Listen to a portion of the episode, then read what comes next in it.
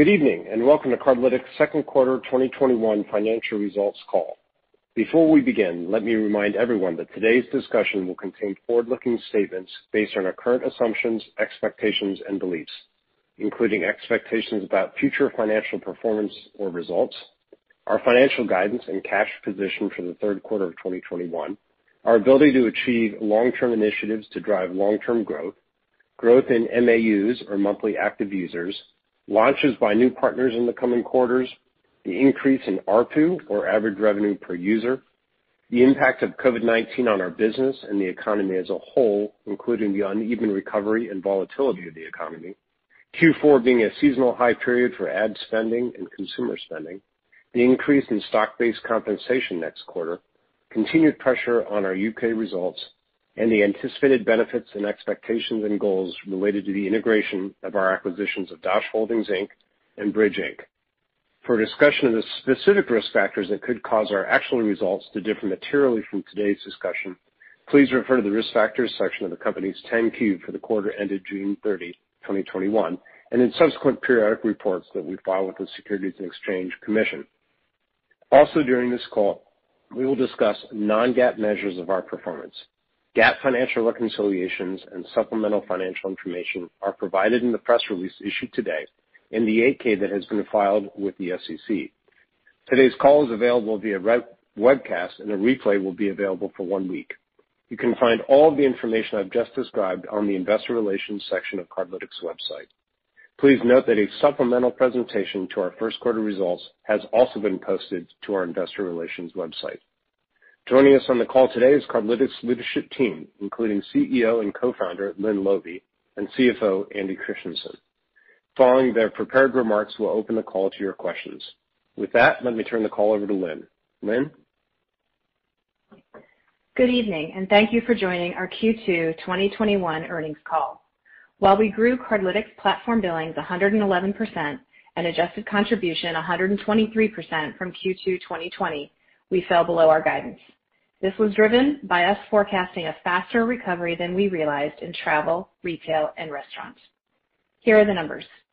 Cardlytics platform billings were $83.2 million, up 111% year-over-year. Cardlytics platform revenue, which is equal to billings net of consumer incentives, was $56.8 million, an increase of 101% from Q2 2020. Cardlytics platform adjusted contribution was $27.6 million, up 123% year-over-year. To provide investors with more transparency into the quarter, we're providing advertiser spending concentration and growth rates for each of our key verticals. We're also reporting Bridg results as a separate segment to help investors better understand performance and our investments in this business. I want to reiterate that while we're disappointed in the miss, our business is performing well. We believe advertisers spent less than we forecasted for three reasons. First, there were labor shortages. Second, retailers and restaurants had supply chain issues. Third, there was an increase in consumer demand, reducing the need for advertising with several key clients. For example, several of our key client restaurants paused their marketing because they couldn't purchase enough critical ingredients. A men's clothing client halted all of their marketing spend when they realized their supply chain couldn't deliver the inventory they needed to maintain customer selection. As a result, some marketing budgets across our client base were actually paused in Q2, something we rarely see in our business, and/or pushed to Q3. Additionally, as you can see from the new supplemental information, travel and entertainment advertising spend are still down about 75% from Q2 2019, and the U.K. is still down about 23% from Q2 2019. Our Q3 guidance acknowledges the reality that the pandemic is still affecting our business.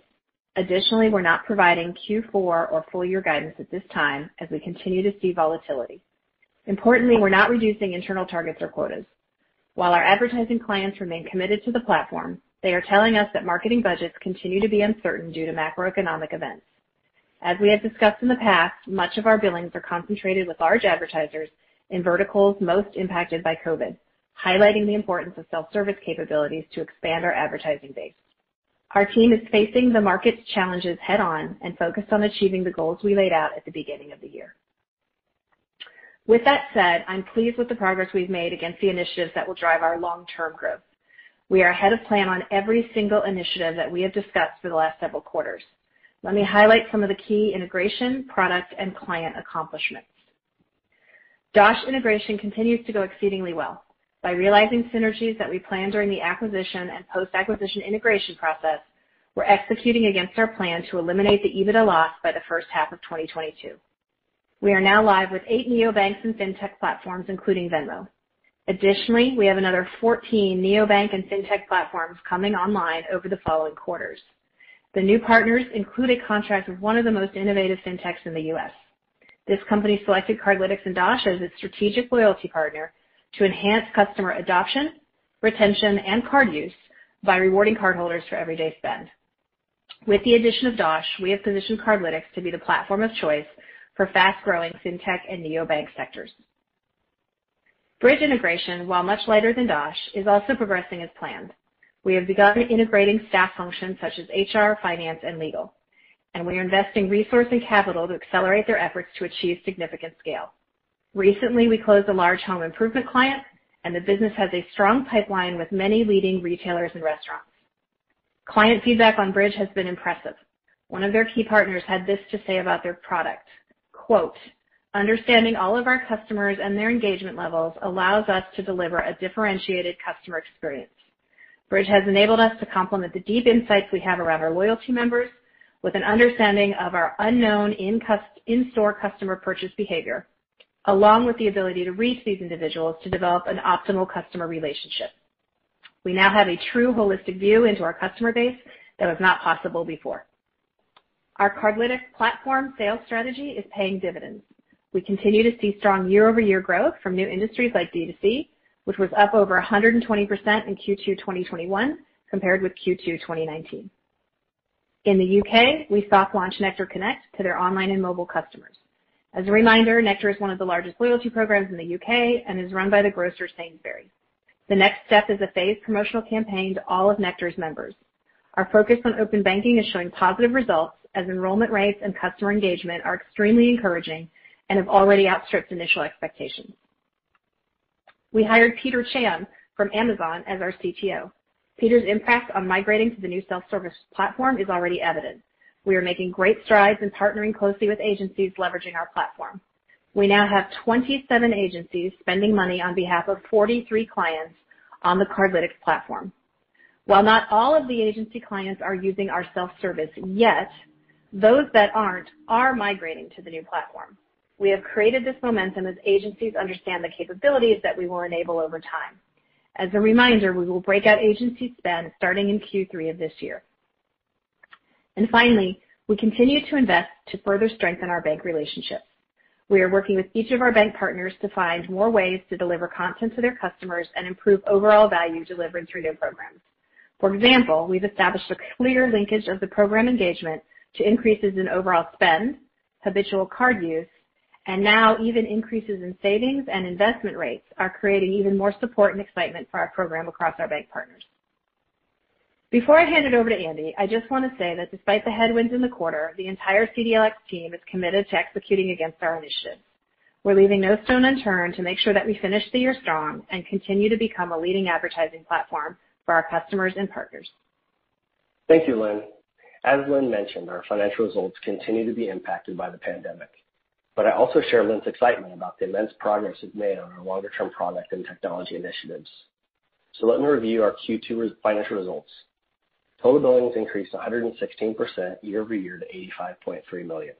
Cardlytics platform billings was 83.2 million, an increase of 111%. Total revenue increased 109% year-over-year to 58.9 million. Cardlytics platform revenue was 56.8 million, an increase of 101%. Our Cardlytics U.S. revenue increased 95% year-over-year, and our Cardlytics U.K. revenue increased 220%. In the U.S., we saw significant year-over-year growth in each of our industry verticals. When compared to 2019, however, it is clear that we are still being affected by an uneven recovery, with lingering challenges across travel and in some cases, retail and restaurant. Our U.K. business continues to be more severely impacted by the pandemic, as lockdowns and restrictions are still unwinding. Consumer spending and ad budgets have rebounded significantly from last year. We anticipate some continued pressure on U.K. results over the next few quarters. As Lynne mentioned, we have provided new information on ad spending on the Cardlytics platform by industry. Both retail and restaurant spending grew in excess of 110% year-over-year. But we expected both of these industries to rebound at an even faster pace when forecasting at the beginning of the year. Our stronger than expected results in March reinforced this expectation. Specifically, our Cardlytics platform revenue was 16 million in January, 15 million in February, and 22 million in March. During Q2, our Cardlytics platform revenue was 17 million in April, 20 million in May, and 20 million in June. These monthly fluctuations reflect the volatility of consumer spending and ad budgets in our key verticals, and it presents us with some challenges in accurately forecasting short-term results. Adjusted contribution was 29.6 million, an increase of 139% year-over-year. Cardlytics platform adjusted contribution was 27.6 million, an increase of 123%. Adjusted EBITDA was a loss of 5.7 million, compared to a loss of 7.7 million in Q2 of 2020.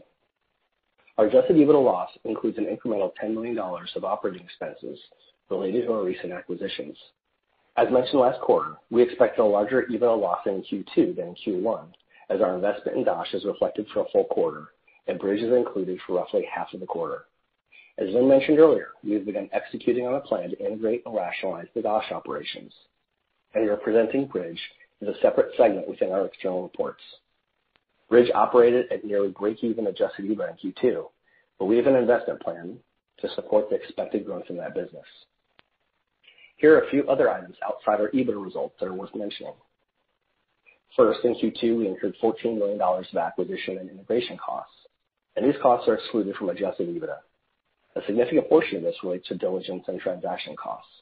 We are incurring a small amount of post-acquisition integration costs, so we expect to incur some additional costs throughout the rest of the year.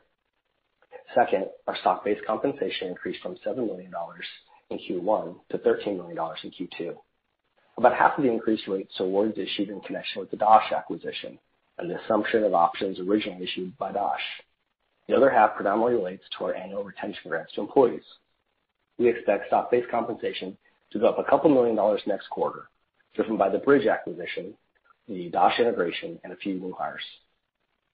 We ended Q2 with 251 million cash and cash equivalents compared to 614 million at the end of Q1. The change in cash is largely due to the Bridg acquisition, which closed in May. Minimum cash earn-outs for Bridg shareholders are expected to total 48 million in May of 2022 and 19 million in May of 2023. In addition, we have another 50 million still available to us under our loan facility at this time. Our balance sheet and liquidity remain strong, and while we're always evaluating our capital structure, we see no immediate need to raise additional funds. MAUs increased 7% year-over-year and were flat sequentially. As Lynne mentioned earlier, we have great momentum with neobanks and fintechs through Dosh, including a very innovative client that we just recently signed. We expect many new partners to launch over the next few quarters.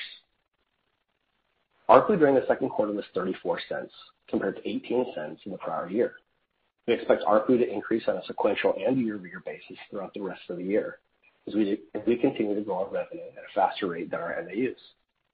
We had 32.9 million shares outstanding at the end of Q2, compared with 31.8 million at the end of Q1. Weighted average shares outstanding during the quarter was 33 million, compared to 27.1 million during Q2 of 2020. This largely reflects the equity issuance last March and the shares issued in the Dosh acquisition. Now turning to guidance. In Q3, we expect total billings of between $85 million and $95 million, total revenue of between $57 million and $66 million, and adjusted contribution of between $27 million and $32 million. This is below our prior expectations, as we believe we'll still be dealing with an uneven recovery in Q3. We've also lowered our expectation for ad spending to return within travel this year. Given the volatility we expect in our key industry verticals, we've decided to wait to provide Q4 guidance until we have more visibility. Based on the current macroeconomic climate, we expect Q4 to continue being the seasonal high point for both ad spending and consumer spending. However, we expect a high level of variability of these market dynamics, and each industry we operate in is still working through unique challenges of varying degrees that may result in later decision-making on campaign launches. Additionally, several of our largest clients developed their marketing plans during Q3. so we expect to gain more clarity in the next few months. We remain very excited about the long-term potential of Cardlytics and the combined value with Dosh and Bridg. Our focus is squarely on execution and making sure we have sufficient resources and investments to achieve near-term results and continue our progress on our important long-term initiatives. With that, I'll turn it back over to Lynne. Thanks, Andy. There's still significant uncertainty in the market right now given COVID-19 trends, but we believe our business will continue trending towards a position of strength through this uneven recovery. We're looking forward to executing on our plan and acquisition integration for the second half of 2021. With that, I'll open up the call for your questions. Thank you. Again, if you'd like to ask a question, please press star then one on your touchtone telephone. To ask a question, please press star then one. Our first question comes from Jason Kreyer of Craig-Hallum. Your line is open. All right. Thank you for taking my questions. Just a couple clarification items, if you don't mind. So uh in terms of the metrics you provided, it looks like MAUs were down about 1 million quarter-over-quarter. Just wondering if there was an explanation on that. And then when we look at the Q3 guide, obviously you're providing a wide range of outcomes, but it looks like the low end of the Q3 guide would actually show a lower sequential movement from the Q2 level. So I'm just trying to understand the logic and kind of the puts and takes that would drive a sequential reduction there. Hey, thanks. This is Andy. Um, on your first point on MAUs, um, you know, while we did add um, a few million uh, MAUs with the launch of U.S. Bank, we actually did have a few million MAUs also come down from a planned wind down of a processor. We've been working with them for a while, trying to get them to do the things that were necessary to really have a successful program. We actually have had less than $50,000 of revenue from that partner uh, this year, so they were actually unprofitable. And so, you know, as we've talked a lot about kind of where we're going uh, as a platform, it just really didn't make any sense. So that, that's what that was. Um, and On your point on the uh the Q3 uh, guide, yeah, you're right. I mean we have, you know, certainly there's a lot of uncertainty. We decided to keep the guide you know, fairly wide still. There's just a lot of things that we're trying to work through with visibility. Certainly, we talked about travel and some of the continuing challenges that we have there that are in the market, right? From a supply and demand perspective, you know, we really just continue to see some struggles there. And then the U.K. Um but you know I think generally speaking, right, when you look at the guidance and look at kind of where we're speaking to a midpoint there, right, we do anticipate things to continue to progress. We've seen continued you know, increase quarter-over-quarter. We expect that to continue. And, you know, that wide guide is just because of the lack of visibility that we have right now. Got it. I appreciate the color, Andy. I want to squeeze in one more, just on the more strategic side. But um in terms of this enhanced platform that U.S. Bank is rolling out, just wondering if you can kind of reset the expectations on where we go from these li you know, f from the current point in time, um other financial institutions you expect to add there, like and you know, at what point in time you think you get critical mass where you've got several institutions utilizing that platform? Yeah. Thanks, Jason. It's Lynne. What we've publicly said is there is one very large bank that will be going live on this new platform and new experience in the back half of this year. Uh so you know starting next year, we'll have significant MAUs on the platform. And then what we've also said is we expect most of the rest of the MAUs to adopt the platform over the course of 2022, so that by the time we get into 2023, we will have the majority, probably not all, but the majority of MAUs on a new version of the user experience. And just to add to that, we are already, it's very early. U.S. Bank is, of course, you know, um, a good, nice mid-sized bank. It's very early, but we're already seeing very encouraging results with significantly higher click rates on ads that have pictures, not a surprise, as well as significantly higher click rates on ads that are with the categorization features that we've added. So um early times, but very exciting. Perfect. Thank you. Appreciate the time. Thank you. Our next question comes from Aaron Kessler of Raymond James. Your line is open. Great. Uh, thanks, guys. Um, just a couple of questions. Uh, one, maybe if you can just discuss the advertiser pipeline a little bit and maybe uh, specifically D2C trends. Looks like they may have flattened out, but looks like that may have been because of the recovery and some of the other verticals as a percentage of revenue basis. Um, and just maybe quickly on the kind of the ARPU calculation, just to clarify, you're excluding Bridg from that? I was off by $0.01 um, there. Just to clarify that. Thank you. Yes. Andy, I'll let you take the. Yeah, I was just going to clarify that, yeah, the Bridg is not included in our ARPU calculations. The MAU number is really just a Cardlytics-only platform number, um, and then the mm-hmm. revenue generated from the Cardlytics platform. Got it. Yeah. And then on the D2C question, I think it's much more what you observed, Aaron, which is other categories are starting to come back. So D2C is still growing, but as a percentage of the overall business, as the other categories are coming back, it looks like D2C is flattening out. But they are uh it's absolutely still a very very fast-growing category for us. Got it. Just how do you feel about kind of the advertiser pipeline right now, kind of with the sales force?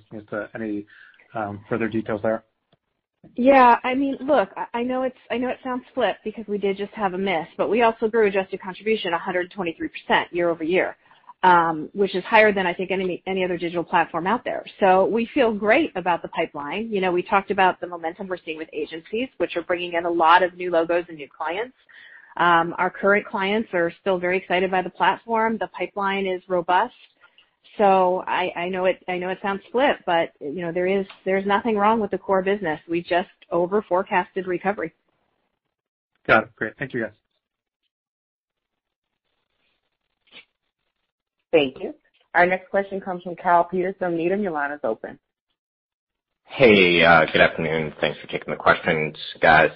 Um, just wanted to see you know, if w on some of the feedback you guys have been you know getting from some of your clients, maybe how much of you know the shortfall this quarter is from you know some of these kind of labor and supply chain issues, and how much of it is um maybe from some of this pent-up demand kind of creating a little bit of an air pocket? Just want to see from you guys, like what you guys are hearing. Yeah. I'll I'll jump in, and then Andy, certainly feel free to add color. We certainly would have uh, been in the range, uh probably above midpoint, had we not seen campaigns pause in the middle of the quarter. And the campaigns that paused in the middle of the quarter were because of you know very like like labor issues or lack of chicken or you know things like that. I do think we would've been above the high end of the guide, had we not seen some advertisers just decide to basically not advertise because they didn't need to because of the demand. Um so it's a it's obviously a bit of both. Uh but you know clearly the pausing of campaigns that were already committed budgets, is something we have rarely seen. I mean, honestly, I don't ever remember seeing it. I'm sure it's happened in the past, but I don't have recent memory of it. Uh and it really was because of those issues. And like I said, we would've been comfortably inside our guide and probably above the midpoint had it not been for those.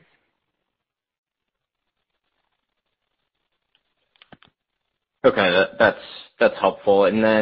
Um, just a follow-up on Bridg. Um, the ARR uh, breakdown and the revenue um, breakout in the release is super helpful, but just wondered if you'd give us you know any additional color either on the bookings momentum you know that they're seeing or um how how we should think about how the ARR will kind of roll into revenue moving forward.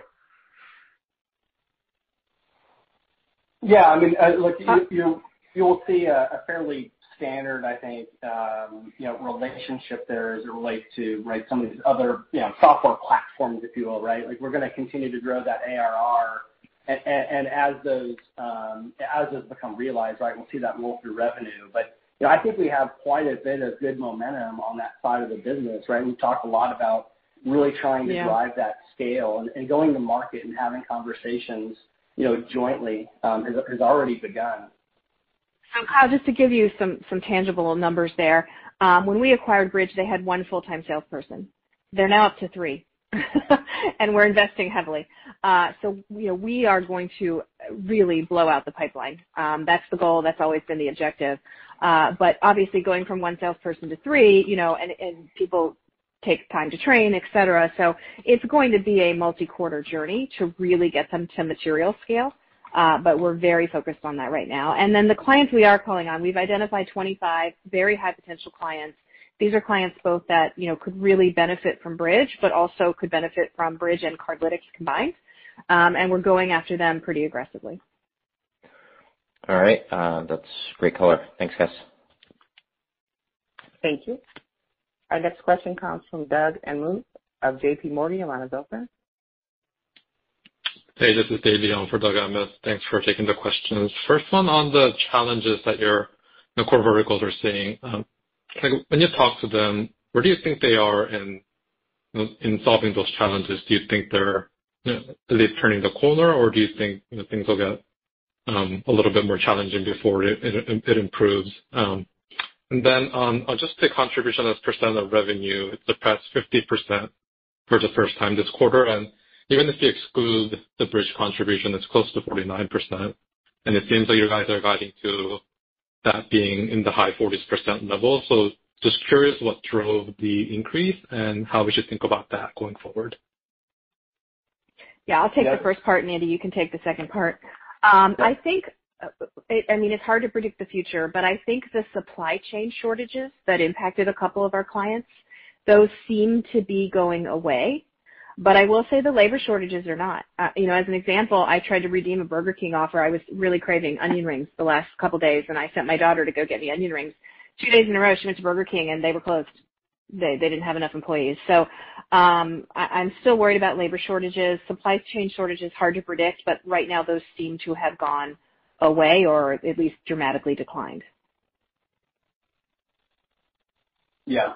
And and on your second point, um you know we do have a bit more enhanced incentives this quarter than we've had in recent periods.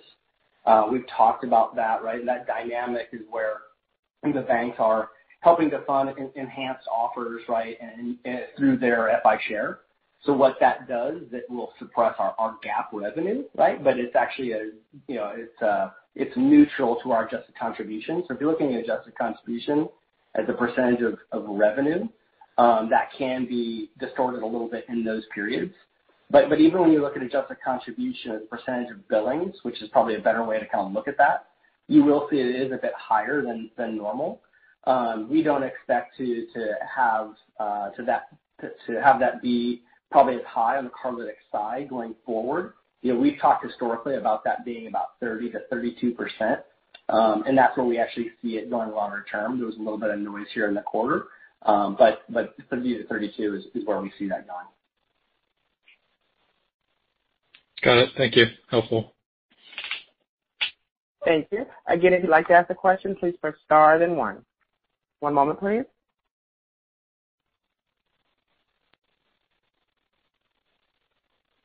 I'm showing I have a question from Charles Nabhan of Wells Fargo. Your line is open. Good afternoon, and thank you for taking my question. Um, a few of the companies we follow in the payment space had reported an acceleration in trends in the U.K. Uh, during July. And given your exposure, I was wondering if you could comment if you're seeing anything similar given some of the um, reopenings in that region. Yeah, I think we've seen actually some some nice improvements, significant improvements, especially when we're looking on a year-over-year basis, as they've kind of started to to unwind a lot of the lockdowns and restrictions, which they're still in the process of winding this down. You know, I think there's a very similar dynamic in the U.K., right, that we've had in travel here in the U.S. I think we've spoken to that a couple different times, right, where you have you know, uh just not near enough of a need for demand generation. But as far as the spending, we do see that spending starting to come back. Um, and and I think really now it's more about making sure we get the ad budgets and the consumer spending, which we need both of those. Okay. Okay. Um, and as a follow-up, um, I appreciate the color on slide, I believe it's slide 11, 13 rather, with the offer activation rates by industry. I was just curious, looking across those industries, where you see the most potential upside um, in activation rate. Yeah, it's a good question. Um, sorry, Andy, did you want to take that? Go ahead. I was just going to say, it's a great question. I mean what we know is, first of all, let's start with some basic stuff. Everybody eats. So we think restaurants are always going to be our highest click rates by far. I did mention the fact that um, we're seeing some really nice engagement with U.S. Bank with the new UI. Restaurants are some of the key places where we're showing some pictures. Uh, so I think those have, you know, there there's some real potential there. Um, you take something like subscription, I don't think you're ever going to see it go much higher. Uh, subscription is kind of a low engagement but high value um, offer, is the way we think about it. So the more fast, fun, and frequent a category is, the higher the click rates are going to go over time. And the more infrequent the category is, the lower the click rates are going to be, but the higher the revenue generation is the way to think about it. Um, but, you know, restaurant, retail, the kinds of things people do frequently and every day, I think those click rates could go dramatically higher. Yeah. Especially one one thing note, too, I would say grocery is probably one where, you know, as we start talking about you know, SKU level offers and those types of things, right, there's probably a significant move that could happen over time in grocery as we walk into that opportunity. Great. Thank you for the color. Thank you. I'm showing no further questions at this time. I'd like to turn the call back over to management for any closing remarks. Thanks. Um so look, we had a miss. There's no ifs, ands, or buts about it. We're horribly disappointed. But at the same time, it was over-forecasting in a very uncertain time. There is nothing wrong with the core business. We still grew our adjusted contribution 123%. Um, so we apologize for the miss, but we are heads down, fully focused. If you invested in this business for the long term, all the long-term stuff is still here and even more robust than it was a quarter ago. Thanks, everyone. We appreciate your time. Ladies and gentlemen, this does conclude today's conference. Thank you all for participating. You may all disconnect. Have a great day.